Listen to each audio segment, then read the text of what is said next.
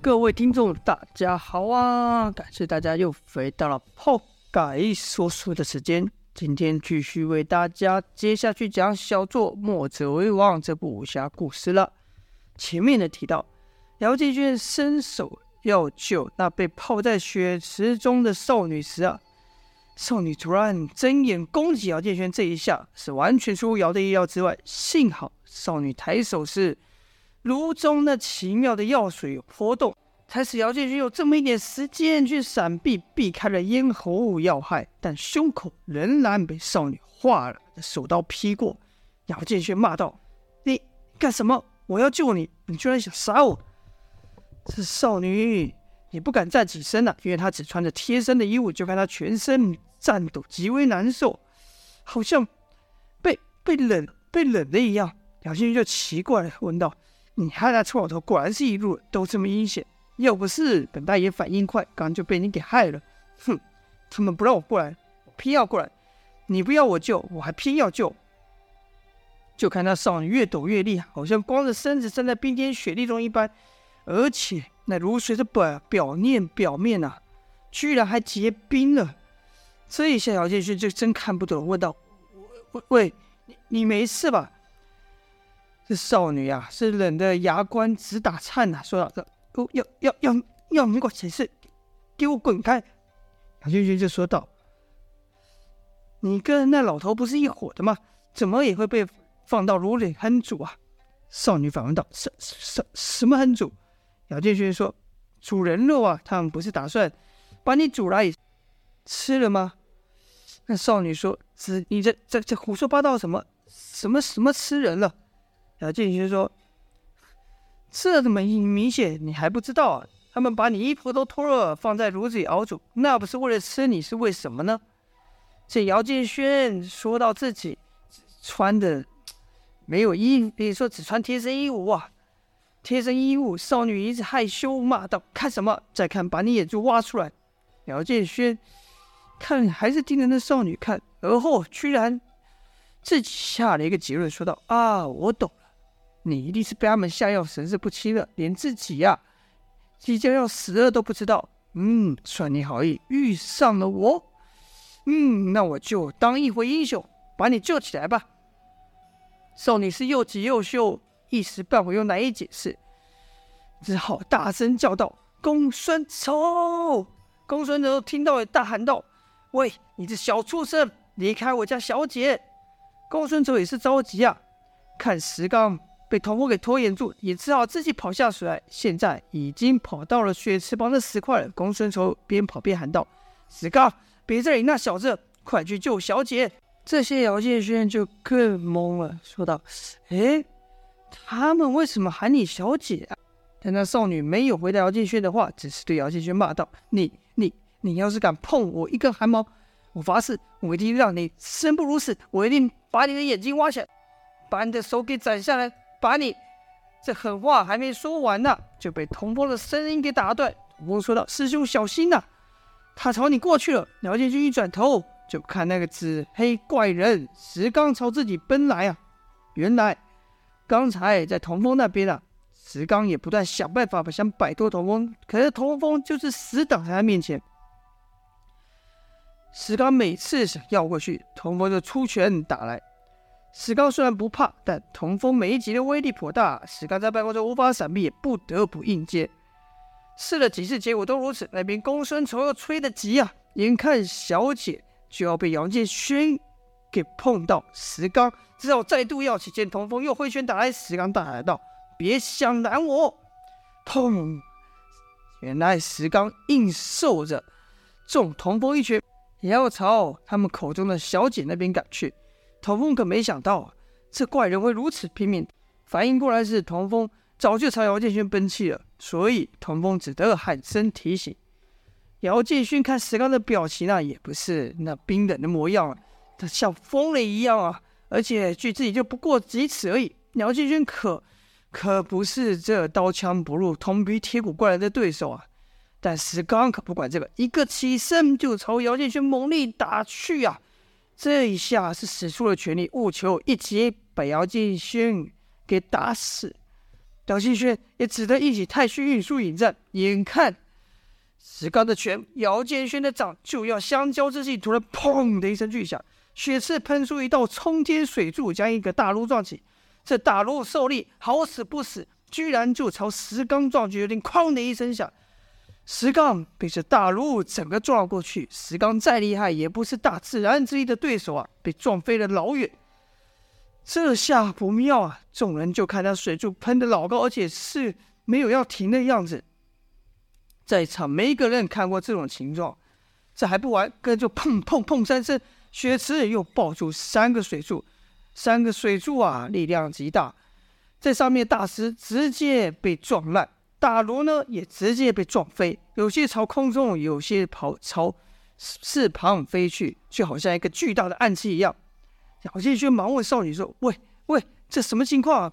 再看少女是一脸惊恐啊，答不上话来。姚建轩只得问公孙仇说：“喂，周老头，这怎么回事？”公孙仇也是第一次看到这种情况，这下他反而希望姚建轩赶忙把他口中的小姐给拉了开，拉离血池了。就听公孙仇对姚建轩说道。小事，你赶快带小姐离开。其其他的事，我我都不跟你计较了。姚建勋知道知道此刻救人要紧，顾不上其他的，便先把自己的衣服脱下，丢给少女说：“你刚才偷袭我的事，待会再跟你算。现在先把你拿出来。”少女刚把衣服穿来遮在自己的身上时，血丝的喷发就更为剧剧烈了，一下又喷出了好几个水柱，而且越喷越近。一个水柱喷起了炉子，还帮还把姚建轩脚边的大石砸得粉碎啊！面对如此巨变啊，姚建轩也不敢开玩笑，却说道：“快点呐，还在磨蹭什么？”这少女虽有衣物阻挡，但毕竟身上有许多地方是裸露的。一想到自己一出炉中的药水，就会被眼前看眼前的人看到自己的身体，不免有些犹豫啊。这一犹豫啊，这么一迟疑的时间。他们底下炉子的水就爆发了，砰！把少女爱兰、姚建轩连同少女泡那大铁炉都冲上了半空中。姚建轩一手抓着少女，一手抓着铁炉，只感到天地颠倒。这水柱把大炉冲得极高了。姚建轩从上往下看，就看整个河水啊，都已经被血池给染红了。河面上不是碎石就是大炉啊！待大炉被水柱喷到最高处的一下，炉子有这么一瞬间像停在半空中。敖建轩知道这是生死一瞬，活命的机会就在这一次，立刻把自己拉起，整个人趴在炉口，如一个盖子把炉子给罩起来，而后试着调整炉子的位置，想把石炉以正面落地，还没准备好呢。这一瞬间就过了，大炉开始急往下掉，下坠之势越来越急，越来越急。姚建勋就看着自己离水面越来越近，越来越近，而炉中少女的尖叫声也越来越大。姚建勋心想：要是以这种速度撞上水面，这大炉会不会碎？不知道，到时候别说救人，恐怕自己的小命都得搭在此处。正在此时生死一瞬间的时候，姚建勋想起了在山中和大牛和童风玩。也得用石头打水漂的这个画面呐、一开始啊，他们比的都是力气，大牛随手一扔就把石头飞得老远。偶然之间，姚建轩拿到一块扁平的石头，旋转而出，打了一个漂亮的水漂。就看那扁石碰水，不像石头一般石头一样随即往下沉，是啪啪啪弹于水面中。如此呢，弹的居然能比大牛扔出的石头更远。姚建轩就想，事到如今也没有别的办法了，拼一拼吧。一念至此呢，姚建便吸足了气，一个扭身把炉子旋转起来，说时迟那时快，唰，砰！大炉因为摇的旋转而倾斜，沉水沉到了一半之后，咻，弹了出去呢。这一弹就是数丈之远，这一弹一撞力道极大，姚建轩被震得血脉飞腾，好像啊。这胸口被人连打数拳一样，差点要吐血，差一点要松开了手。但一想到此刻自己和炉中那少女的性命是连在一块的，一咬牙，就再紧紧抓住了炉子，没有松开。公孙丑见姚建勋的姚建勋和小姐在这炉子喷上天池，便喊道：“石刚，别理那小子，快把绳索给断了，随我去救小姐。石刚就把悬在半空中的绳子索断，跟着朝公孙丑跑去。公孙丑接到绳子，运足了劲，看准了姚建勋孺子下来的事，就是一甩，大喊道：“小子，快接住，带小姐出来！”姚建勋也不是什么东西啊，只觉得有一物朝自己抛来，伸手就接，这一下就接到了公孙丑抛来的绳子。原本那公孙丑是想借着这绳索之力，带着姚建轩和少灿那个小姐离开大陆，没想到绳子，姚建轩是接到了，但他可没想到，他可抗拒不了这大自然的力量啊！砰的一下，公孙仇人如炮弹般被姚建轩给拖了去。石刚见状，赶忙从后抱住公孙仇，也是一样被拖了过去。两人就像入水弹掉石头，被姚建轩所在的那个大炉给拖着下水。忽而能将头探出水，忽而又沉入水中。正在两人吸不过气来的时候，突然有一只手套抓住了公孙仇，而后喊道：“快拉住我！”公孙仇赶忙伸手去拉，后面的石刚也和那人搭上了手。哈！一个用力，两人被拉起，出手相救他们的人却是童风啊！原来童风看姚建勋被冲上了天，也赶忙找了个铁炉。想用自己的铁路去撞姚建轩那炉啊，没想到姚建轩炉的炉子沉水后，居然朝一旁弹开，一个交错，童姚两人相错而过。更何况此刻水势如此湍急啊，童风的大炉也就顺着水流急冲下去，所以呢，他才能救了公孙仇和池刚。现在的状况啊，是姚建轩和那个少女在一个铁炉里。而石刚、公孙丑和童风在后面那个水铁炉里，两个铁炉是一前一后顺水而降。公孙丑这人还是老练，虽然乍惊异变，但没有惊，没有惊恐啊。但石刚，哎，这就现出弱点了。在地面上刀枪不入的石刚，到了水里啊，居然不是水性，好像无力般的趴在炉底。童风就问公孙仇：“这怎么一回事？这这血池的水怎么会突然喷发呢？”公孙仇则说：“这血池其实就是一个天然温泉，因为具有奇效，所以我才在此处维持维持建谷。没，我也没想到有一天这血池会喷发。”童风就问：“那那这河水最终通往哪呢？我要怎么样去救我师兄？”公孙仇说道：“此河没有终点。”童风一听大惊，问道。没有终点，这什么意思？还没说完呢，前方就是一阵数丈高的落坡大瀑布啊！公孙仇马上喊道：“抓稳了！”就看他们大炉如水面的落叶般掉了下去，砰的一下撞入水面。这一震啊，把公孙仇震得气血翻涌。更不妙的是，经过了这一个大落坡啊，水流的速度变得更快了。童风急问道：“你说，你刚说这水河没有终点是什么意思？”公孙仇说。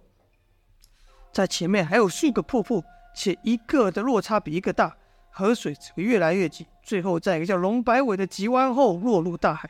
只怕龙摆尾就是我们丧命之处了。童风则问道：“那我们什么都不能做吗？”公孙仇说：“要以这样的水势撞上龙摆尾，只怕还真什么不能做，就撞石身亡了。”公孙仇和童风在炉内谈话的时候。姚建轩也在另一个炉子内问着少女，得到的答案也是一样的。姚建轩说：“搞什么？你们建谷这次就没想到会有这么一天吗？”那少女说道：“谁能预料到这血池会喷发？谁又会预料到你们两个会闯进来？要不是你们搞乱，公孙丑他们早就顺着顺手把我救起来了。”姚建轩骂道：“真是好心被雷劈。”但很快的，姚建勋大炉又落了一个坡。他看到童风就在后面张口要喊呐、但声音就被这湍流的水湍流的水声给盖过。再看水势，知道少女所言不假。以现在这样的流势啊，撞下山壁，那真的只有如睡身亡的下场。姚建轩的英雄梦还没开始，他当然不想死，就问道：“喂，别闹了，难道真没有办法吗？”就看那少女摇了摇头，说道。不可能逃得出去的。我们曾经啊，把那些上门挑战的对手投入水中，说他们要那样活着游出来就可以出这药王谷，但从来没有人入水后能活命的。姚建轩就骂道：“残忍的家伙，家伙，就说你们不是好人，这叫自作自受。”少女则说：“哼，好人和坏人这时候又有什么区别？你倒是好人，下场和我们还不是一样？”姚建轩说：“那可不见得，我可是要干大事的人，我还没名扬天下，怎么能和呀死在这里？”说罢，姚建轩将两脚撑开，抵住炉子，感受水流的变化。原来啊，他感受到除了流势之外，还有左右两股力量不断的冲撞翻转的大炉啊！姚建轩心想：若能把大炉维持在河道中央或远离这河道一旁的岩石，或许还有机会。不撞到少女刚说的那叫龙摆尾的峡湾呢？这掌握重心的变化，借力使力本就是太虚运术，道家借力使力功的基本功啊。正此时，河道一个蜿蜒，使得大如一方的水势较强，冲的大如往旁一起。若是常人呐、必会发力抗而以求平安。但姚建勋没这么做，就看他蹬腿扭身，手居然让大怒趁着。应该说，借着这一波水流的冲撞，凭空翻滚起来。这少女不知道如此，便是害怕的抱住姚建轩。此刻就看姚建轩的大如，像在河面上弹跳的石头般，不断的弹跳，不断的翻滚。如此几次啊，姚建轩还真把他的炉子啊移到了河的中央，远离石壁。但姚建轩真的能以自己的武功抗衡着自然之力吗？真的？能躲过这如睡身亡的下场吗？好了，今天就先说到这边，就待下回说分晓了。感谢各位的收听，今天就说到这，下播，谢谢大家。